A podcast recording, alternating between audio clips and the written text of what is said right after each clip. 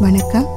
தாம்பத்திய உறவை பொறுத்த வரைக்கும் அது ஆணோ பெண்ணோ டாக்டர்ஸ் சொல்கிறத விட ஃபேமிலி மெம்பர்ஸும் நண்பர்களும் சொல்கிறத தான் ரொம்ப அதிகமாக நம்புகிறாங்க பெரும்பாலானவங்க இப்படி தாங்க இருக்காங்க.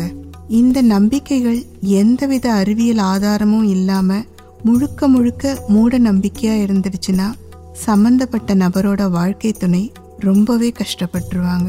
இந்த மாதிரியான ஒரு கேஸ் ஹிஸ்ட்ரியை தான் டாக்டர் காமராஜ் நம்மளோட பகிர்ந்திருக்கார்.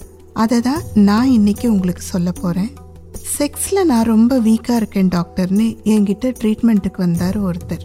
செக் பண்ணி பார்த்தா ரொம்ப நார்மலாக இருந்தார். விசாரிச்சு பார்த்ததுல தினமும் செக்ஸ் வச்சுக்கிறதா வேற சொன்னார். சரி வேற என்ன பிரச்சனைன்னு தெரிஞ்சுக்கிட்டு அதுக்கேற்ற மாதிரி ட்ரீட்மெண்ட் பண்ணலாம் அப்படின்னு யோசிச்சு அவரோட மனைவியை அழைச்சிக்கிட்டு வர சொன்னேன். அவரும் அழைச்சிக்கிட்டு வந்தார்.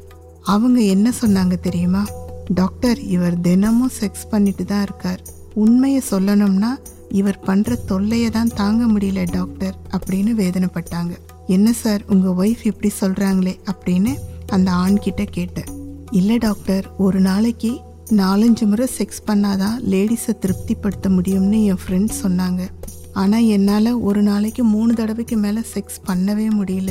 நான் ரொம்ப வீக்காக இருக்கேன் போல அப்படின்னு ரொம்ப நிஜமான வருத்தத்தோட என்கிட்ட சொன்னார். எப்படிப்பட்ட மூட நம்பிக்கையில இருக்காரு பாருங்க. செக்ஸ் நிறைய செஞ்சா உடம்பு வீக் ஆயிடும். மெனோபாஸ்க்கு பிறகு செக்ஸ் வச்சுக்கிட்டா உடம்பு கெட்டு போயிடும். நிறைய தடவை செக்ஸ் பண்ணாதான் மனைவி நம்மளை விட்டு போக மாட்டாங்க. இப்படி செக்ஸ் தொடர்பா பல மூட நம்பிக்கைகள் நம்ம சமூகத்துல இருக்கு.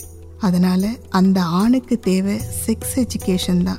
இத்தனை முறை செக்ஸ் பண்ணாதான் ஆண்மகன் அப்படிங்கிறதுல எந்த விஞ்ஞான ஆதாரமும் இல்லை. உங்கள் ரெண்டு பேரோட விருப்பத்தை பொறுத்து செக்ஸ் வச்சுக்கோங்க அப்படின்ட்டு அந்த டாக்டருக்கு அட்வைஸ் பண்ணி அனுப்புனேன் அப்படின்னு சொல்கிறார் டாக்டர் காமராஜ்.